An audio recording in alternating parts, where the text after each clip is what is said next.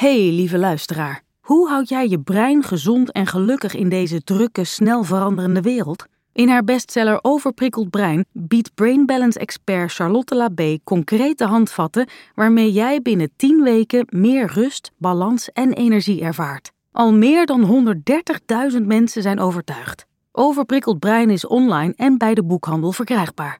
En dan gaan we nu door naar de podcast. I'm Sandra, and I'm just the professional your small business was looking for. But you didn't hire me because you didn't use LinkedIn jobs. LinkedIn has professionals you can't find anywhere else, including those who aren't actively looking for a new job but might be open to the perfect role, like me. In a given month, over 70% of LinkedIn users don't visit other leading job sites. So if you're not looking on LinkedIn, you'll miss out on great candidates like Sandra. Start hiring professionals like a professional. Post your free job on linkedin.com/people slash people today. Hey, I'm Ryan Reynolds. At Mint Mobile, we like to do the opposite of what Big Wireless does. They charge you a lot, we charge you a little. So naturally, when they announced they'd be raising their prices due to inflation, we decided to deflate our prices due to not hating you.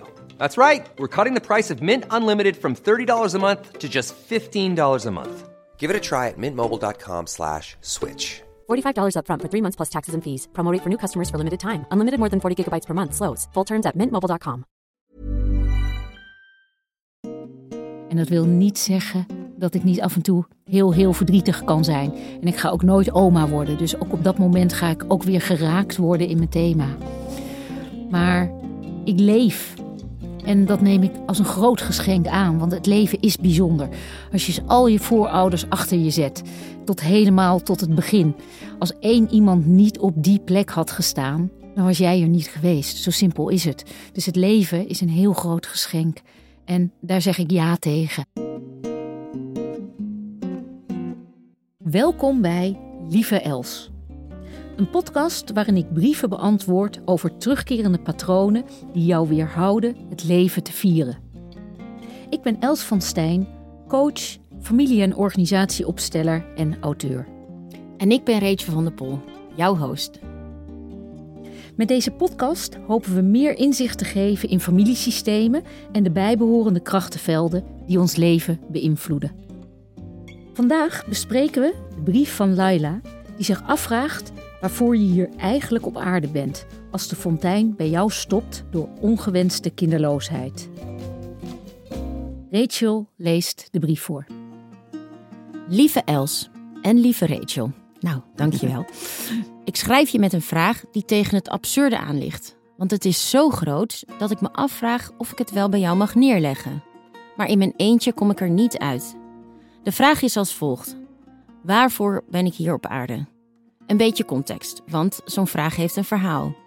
Ik ben een vrouw van 47, gescheiden en nu ruim vijf jaar alleenstaand. Geen kinderen. Dat laatste is voor mij heel pijnlijk, maar is ook iets dat ik heb te accepteren. Na 13 jaar pogingen en fertiliteitsbehandelingen met mijn ex-man en daarna nog vier jaar behandelingen na de scheiding, in mijn eentje dus, geloof ik dat dit mijn lot is. Want al die soms heel vergaande behandelingen, die in de halve wereld niet eens legaal zijn, hebben mij wel geteld één miskraam bij elf weken gebracht en vooral heel veel verdriet. Steeds was er geen reden waarom het niet lukte, want alles leek altijd perfect in orde. Artsen die eerst vrolijk riepen dat de aanhouder wint, haalden jaren later hun schouders op om toe te geven dat zij het ook niet wisten. Het verdriet omdat ik geen kinderen heb, kan ik gek genoeg wel aan. Niet omdat het geen pijn doet, want dat doet het wel. Mijn hart ligt in puin. Maar ik ben psychisch gezond en sterk en ik weet hoe ik met trauma moet omgaan. Ik ben stabiel. Gebroken, maar stabiel. Ik heb de tools in huis, is wat ik wil zeggen, om de pijn aan te kunnen. Mijn strijd ligt dus in iets anders. Want het leven dat het gevolg is van dit lot, daar kan ik me maar niet mee verzoenen. Want de fontein houdt bij mij gewoon op. Ik begrijp niet waarvoor ik dan hier op aarde ben. Waarom ik niet meedoe in The Circle of Life. Het voelt op momenten als een nachtmerrie, want hoezo is dit mijn leven geworden? Dan hoor ik mezelf denken: ik ben toch niet op aarde gezet voor zo'n leven alleen, om mijn hypotheek voor één persoon op te hoesten, aan het einde van de dag een maaltijd te koken dat precies op één bord past en dan in mijn eentje in mijn veel te grote bed te kruipen. Dat wil niet zeggen dat ik eenzaam ben. Ik heb goede, lieve vrienden waar ik heel blij mee ben. Maar hoe je het ook wendt of keert, ik ben wel alleen. Ik bemerk dat ik hierdoor moeite begin te krijgen met allerlei keuzes die ik heb gemaakt, die ooit prima voelden. Zoals mijn werk. Ik bedoel, what's the point? En dit terwijl ik leuke collega's heb met wie ik veel lach en inhoudelijk ook leuk werk doe. Niets te klagen dus. Maar toch, aan het einde van de dag gaan de meeste mensen naar huis, naar elkaar. Andere mensen van mijn leeftijd, en ik weet dat dit generaliserend is, werken om voor de volgende generatie te zorgen. Ze werken zodat hun kinderen een goede maaltijd krijgen, op tennisles kunnen of wat dan ook. En ik werk, ja, voor wie? Ik leef voor wie? Ik geloof in gemeenschap, in verbinding, in samen zijn en ja, in familie. En ik voel me meer en meer uit verbinding. Het voelt alsof mijn leven niet stroomt. En dan denk ik aan de fontein die ophoudt en denk ik, natuurlijk stroomt mijn leven niet. Het leven houdt bij mij op. En dan bekruipt me de gedachte dat ik gewoon het einde van mijn leven moet halen. Ik weet domweg niet hoe ik zingeving moet vinden in zo'n leven zonder kinderen, zonder familie. Mijn broer en zus hebben ook geen kinderen gekregen, dus er is ook geen kinderlijke energie om me heen. Mijn moeder overleed op haar 62ste, toen ik 31 was. En mijn vader is hertrouwd met een vrouw, ook zonder kinderen. Alle fonteinen houden op. Ik wil zo graag mijn eigen leven omarmen, misschien zelfs met liefde en enthousiasme, al voelt dat op dit moment als iets onbereikbaars. Dus nogmaals de vraag: waarom ben ik op aarde? Hoe moet ik zin geven aan mijn leven als het allemaal zo zinloos voelt? Heel veel dank alvast voor je antwoord. Liefs, Laila. Ja, waarom ben ik op aarde? Een hele grote vraag. Hele grote vraag. En ik denk dat daar geen antwoord op is. Die moet iedereen zelf maken. Je moet zelf betekenis gaan geven aan je leven. En op welke manier je dat doet, dat is voor iedereen heel individueel. En hier lijkt uh, een heel groot verlangen opgehangen te zijn aan kinderen krijgen. En dat lukt soms niet. En ik ben persoonlijk ook daar uh, ervaringsdeskundige in, dan wel. Mijn man en ik hebben ook geen kinderen kunnen krijgen. En wij hebben wel heel veel miskramen, maar geen enkele leeft. Dus ten eerste voor jou, uh, Laila. Je bent wel degelijk moeder. Alleen je kind leeft niet. Je hebt een bak in de fontein onder jou, ook al staat daar een miskraam. Je bent moeder. En dat mag je absoluut tot je door laten dringen. Je bent moeder. En dat uh, kan misschien al verzachtend werken. Ik heb zelf een bak met, ik vermoed, 34 miskramen en er leeft er geen één. En daar heb ik en mijn man ook mijn antwoord op moeten vinden. En ik zeg niet dat dat makkelijk is. En je wordt nu eenmaal bewogen door het leven. We denken vaak dat de maatschappij zo maakbaar is, dat alles mogelijk is en met heel veel goede wil en doorzettingsvermogen dat je er kan komen. Maar eigenlijk, um, ja, denk ik dat je als mens bewogen wordt door het leven. En daar kan je alleen maar aan overgeven. De, je bent als het ware een zwemmer in een rivier en je kan misschien een golfje maken, maar je wordt gedragen door die bedding en die is groter en sterker dan jij bent. En hoe harder je probeert te verzetten van dat iets anders zou moeten zijn dan het, zou, dan het is, hoe meer energie je verliest en hoe moedelozer je wordt en hoe gefrustreerder je wordt. En als ik uit eigen ervaring gewoon spreek, dat mijn leven is anders gelopen dan verwacht. Ik had echt heel graag kinderen willen hebben, maar ja, het is gewoon niet gelukt. En op een gegeven moment, ja, komt er een fase aan dat je moet gaan rouwen. Nou, je moet niks, maar dat hebben wij uh, gedaan. En dan blijkt eigenlijk dat je dan weer wordt meegenomen naar iets anders, wat je niet zelf kan bedenken. Maar mijn leven heeft nu ook een wending gekregen die ik zelf niet had kunnen bedenken, maar ik, die eigenlijk mooier is dan ik had kunnen bedenken. En dat wil niet zeggen dat ik niet af en toe heel, heel verdrietig kan zijn. En ik ga ook nooit oma worden. Dus ook op dat moment ga ik ook weer geraakt worden in mijn thema. Maar ik leef. En dat neem ik als een groot geschenk aan, want het leven is bijzonder. Als je al je voorouders achter je zet, tot helemaal tot het begin. Als één iemand niet op die plek had gestaan, dan was jij er niet geweest. Zo simpel is het. Dus het leven is een heel groot geschenk. En daar zeg ik ja tegen. En ik heb met mijn man destijds hebben we ook samen kunnen afspreken. Dat hebben we afgesproken dat soms sta je vooraan in het leven. En soms sta je achteraan in het leven. En uh, dit aspect in ons leven, nou, dat is niet gelukt. Maar er zijn gelukkig andere aspecten die wel heel mooi en ja, mooier zijn dan ik had kunnen bedenken. En dat is heel makkelijk gezegd, want ik ben dit hele rouwproces al door. Maar je bent, uh, realiseer je dat het leven, uh, je, je vraagt van waarom ben jij op aarde? Ja, die reden die is er niet, die weten we niet. Daar komt ook geen antwoord op. Alleen jij bent als enige in staat om betekenis te geven aan je leven. En dat betekent dat je heel goed in contact met jezelf moet staan om te voelen waar jouw sprankel zit, waar jouw essentie zit, wat zich door jou wil manifesteren. Nou, en dat helaas lijkt dat dus niet te lukken met kinderen, maar wat wil zich dan wel door jou manifesteren en hoe kun je daarbij komen? Ik uh, ja, ben een beetje stil van. Hmm. Ik zie het. Je wordt zelf dus duidelijk geraakt in een eigen thema. Duidelijk. um, ja.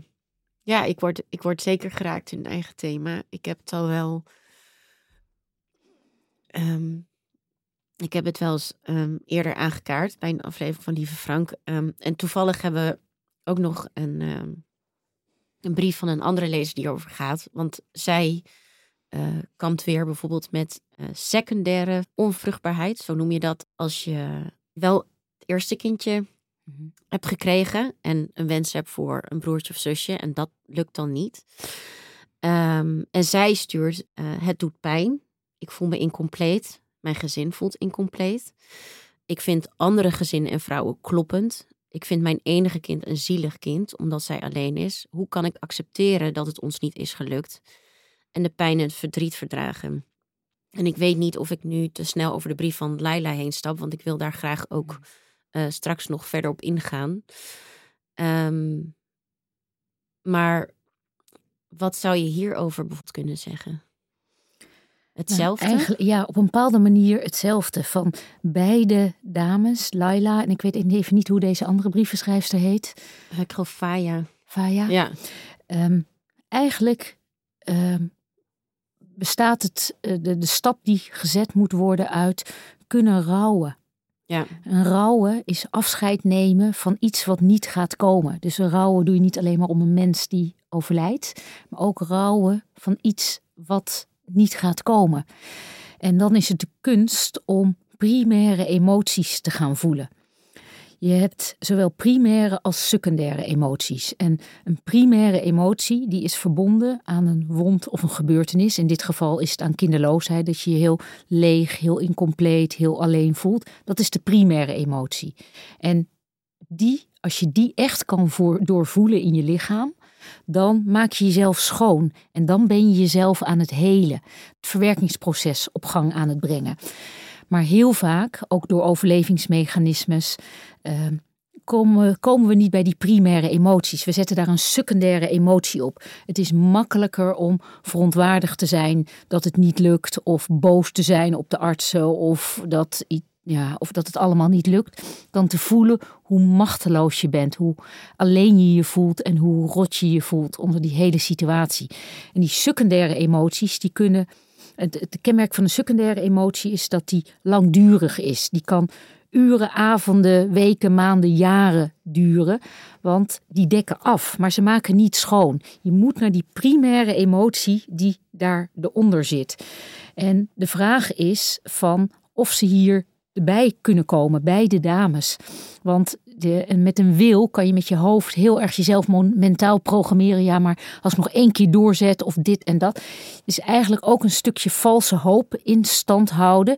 Zodat je nog niet hoeft te gaan rouwen. Ja. En rouw hoort bij het leven.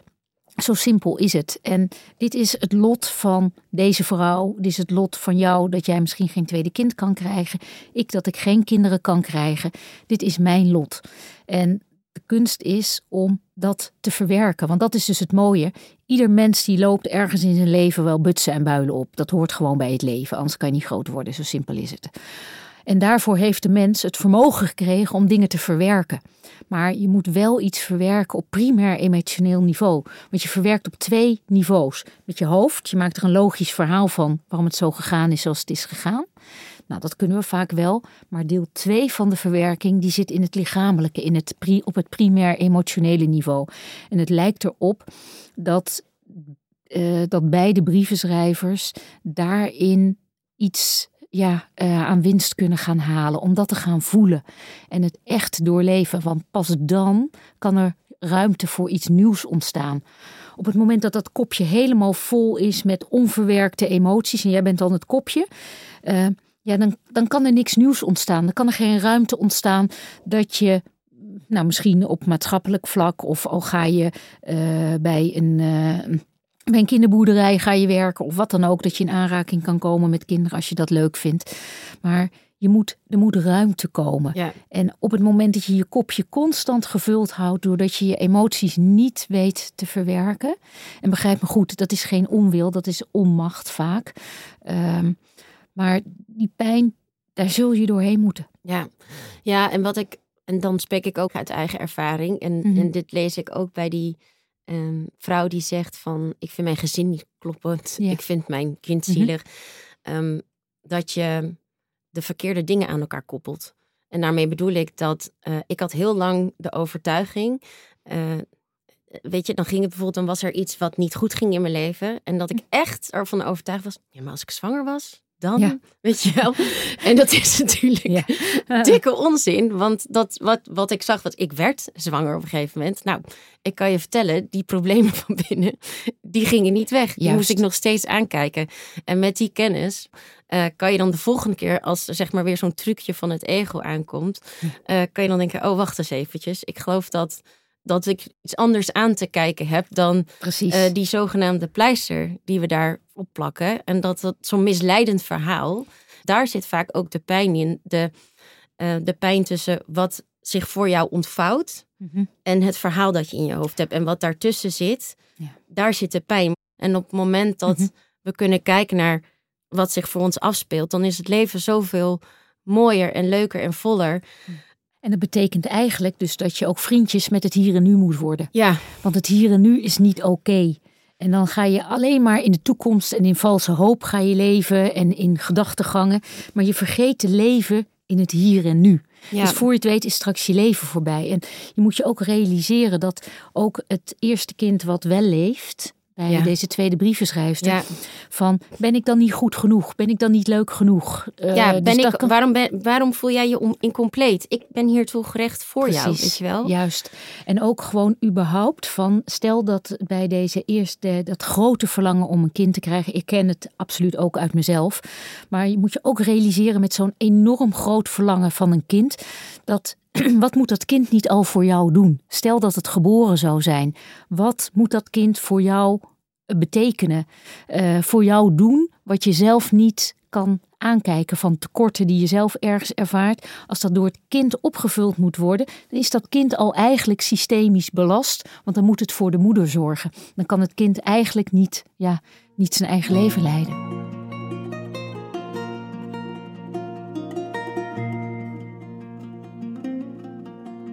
Als we dan weer eventjes teruggaan naar die eerste brief, de hoofdbrief mhm. die we hier ehm, bespreken. Ik heb het idee dat zij twee dingen aan elkaar koppelt Mhm. die eigenlijk niet aan elkaar gekoppeld zijn. Want zij zegt, ik heb een, ehm, een onvervulde kinderwens. Eh, en als gevolg daarvan ben ik heel erg eenzaam. Want Ja. ze zegt, ik ben niet eenzaam, maar Maar dat valt me überhaupt ook in deze brief op, dat er meerdere keren gezegd wordt van ja, ik ben niet eenzaam, ik heb leuk werk en dergelijke allemaal.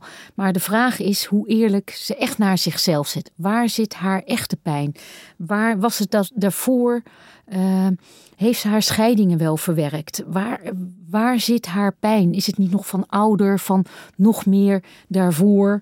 Heeft ze misschien ook nog wel verdriet misschien overgenomen zeg, van vorige generaties van haar familiesysteem die eh, waar geen kinderen konden krijgen. Van wat is echt haar zuivere pijn en waar hoort die echt bij?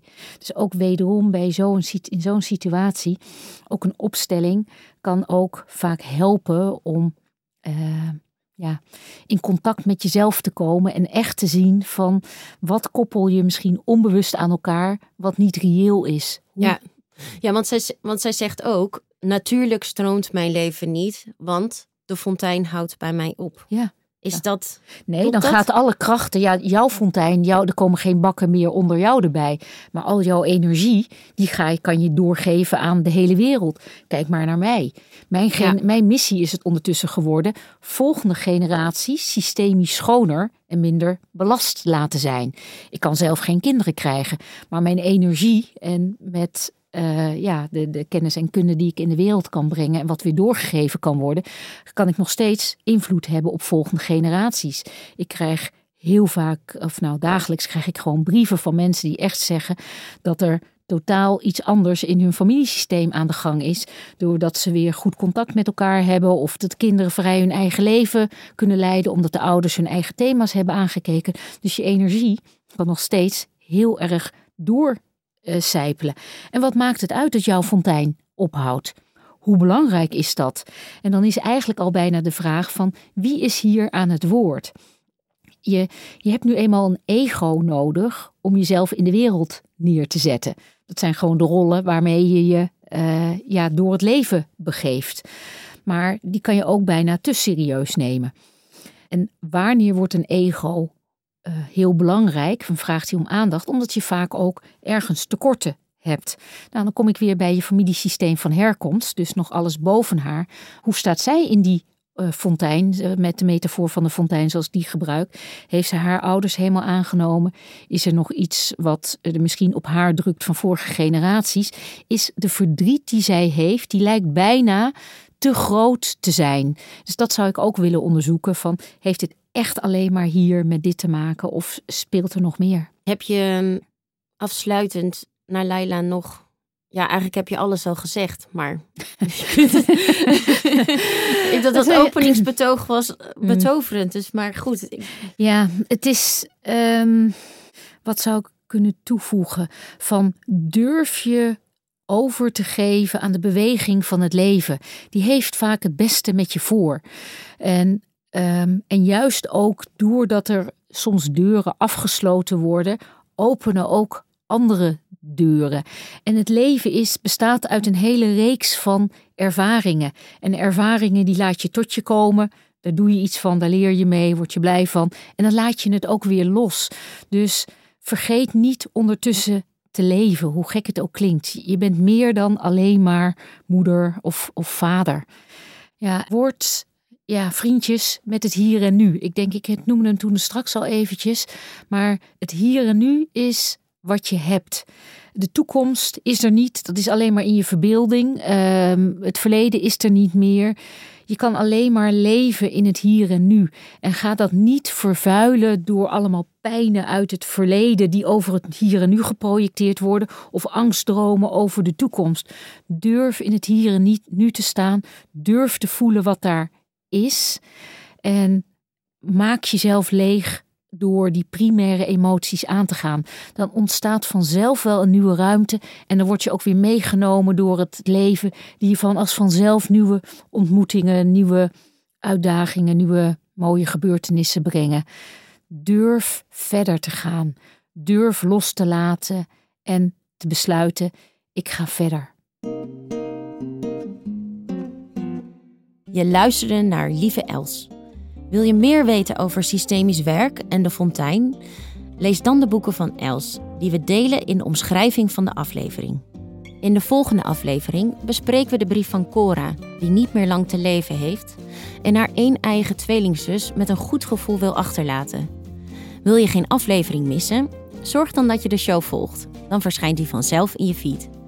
Lieve Els is een podcast van VBK Audiolab, Cosmos Uitgevers en Els van Stijn de Fontein. Bedankt voor het luisteren en hopelijk tot de volgende aflevering.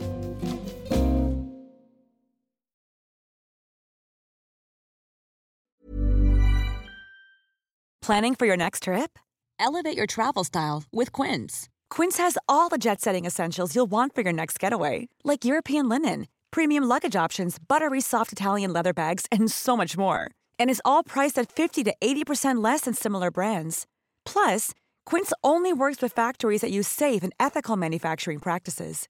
Pack your bags with high-quality essentials you'll be wearing for vacations to come with Quince. Go to quince.com/pack for free shipping and 365-day returns. Mom deserves the best, and there's no better place to shop for Mother's Day than Whole Foods Market. They're your destination for unbeatable savings, from premium gifts to show-stopping flowers and irresistible desserts. Start by saving 33% with Prime on all body care and candles. Then get a 15-stem bunch of tulips for just $9.99 each with Prime. Round out Mom's menu with festive rosé, irresistible berry chantilly cake, and more special treats. Come celebrate Mother's Day at Whole Foods Market.